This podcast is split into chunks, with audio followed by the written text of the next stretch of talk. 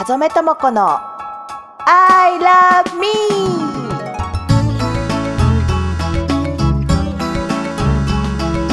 この番組はゆうたワークスの音声提供でお送りいたします。今週の放送は先週の続きをお届けいたします。大丈夫だろうと思って、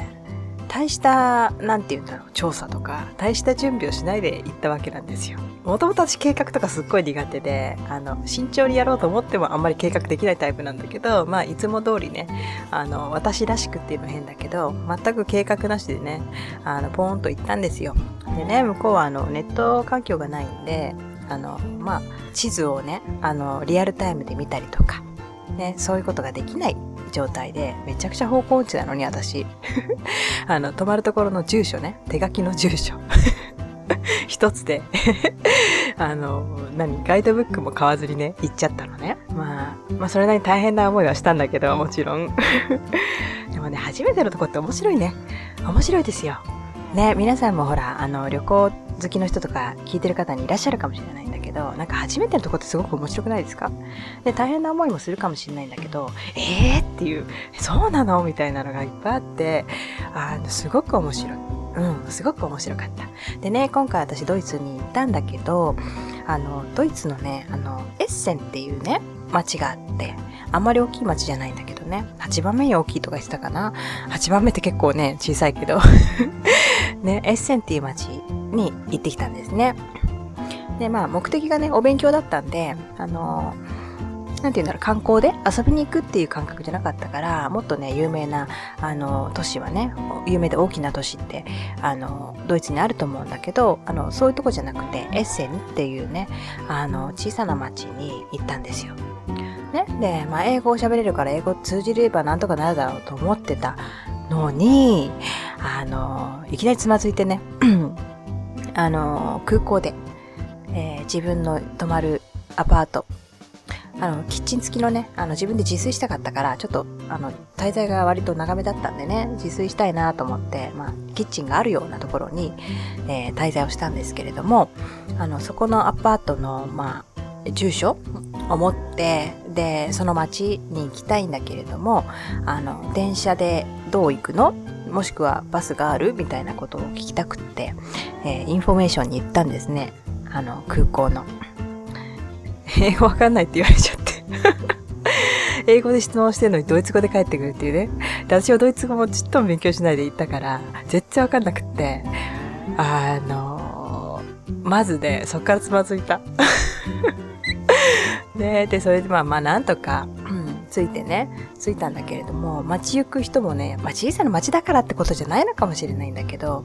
割とこう自分より年上の人たちはあのほとんど英語があのできないのかな。あの excuse me ってこう英語で話しかけると無視されたりねあの喋れないからだと思うんだけど、聞かなかったことに使用的なね、あの視線も合わせないでプイって言っちゃったりとか、あの閉店ガラガラじゃないんだけど、こう話しかけた途端にシャッター下ろされた感じね、そういうのも何回もあったし、あの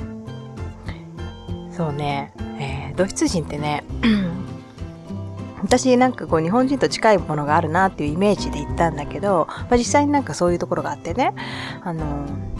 まあ硬いというか真面目というか、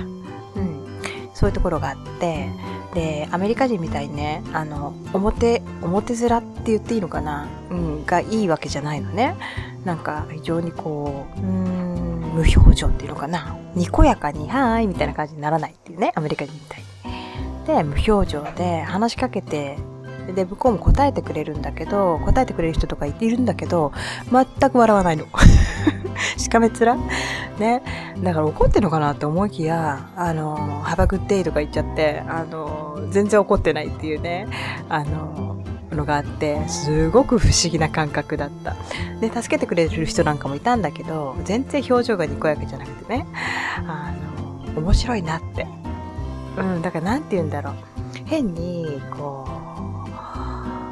人によく見せようとかね、なんかそういうのないんだなって超自分っていうか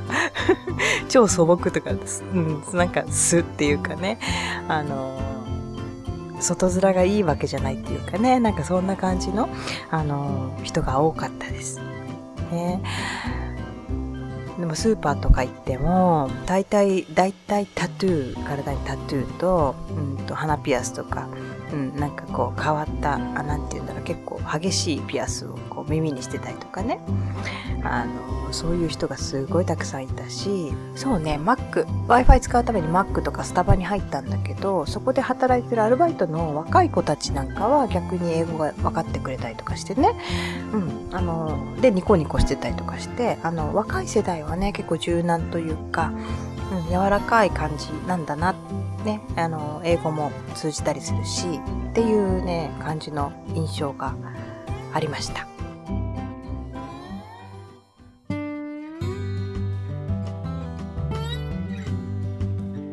今週の放送はここまでです。また フェイスブック ファンページやブログもあるので、ぜひ遊びに来てください。それでは今週も楽しく過ごしましょう。さようなら。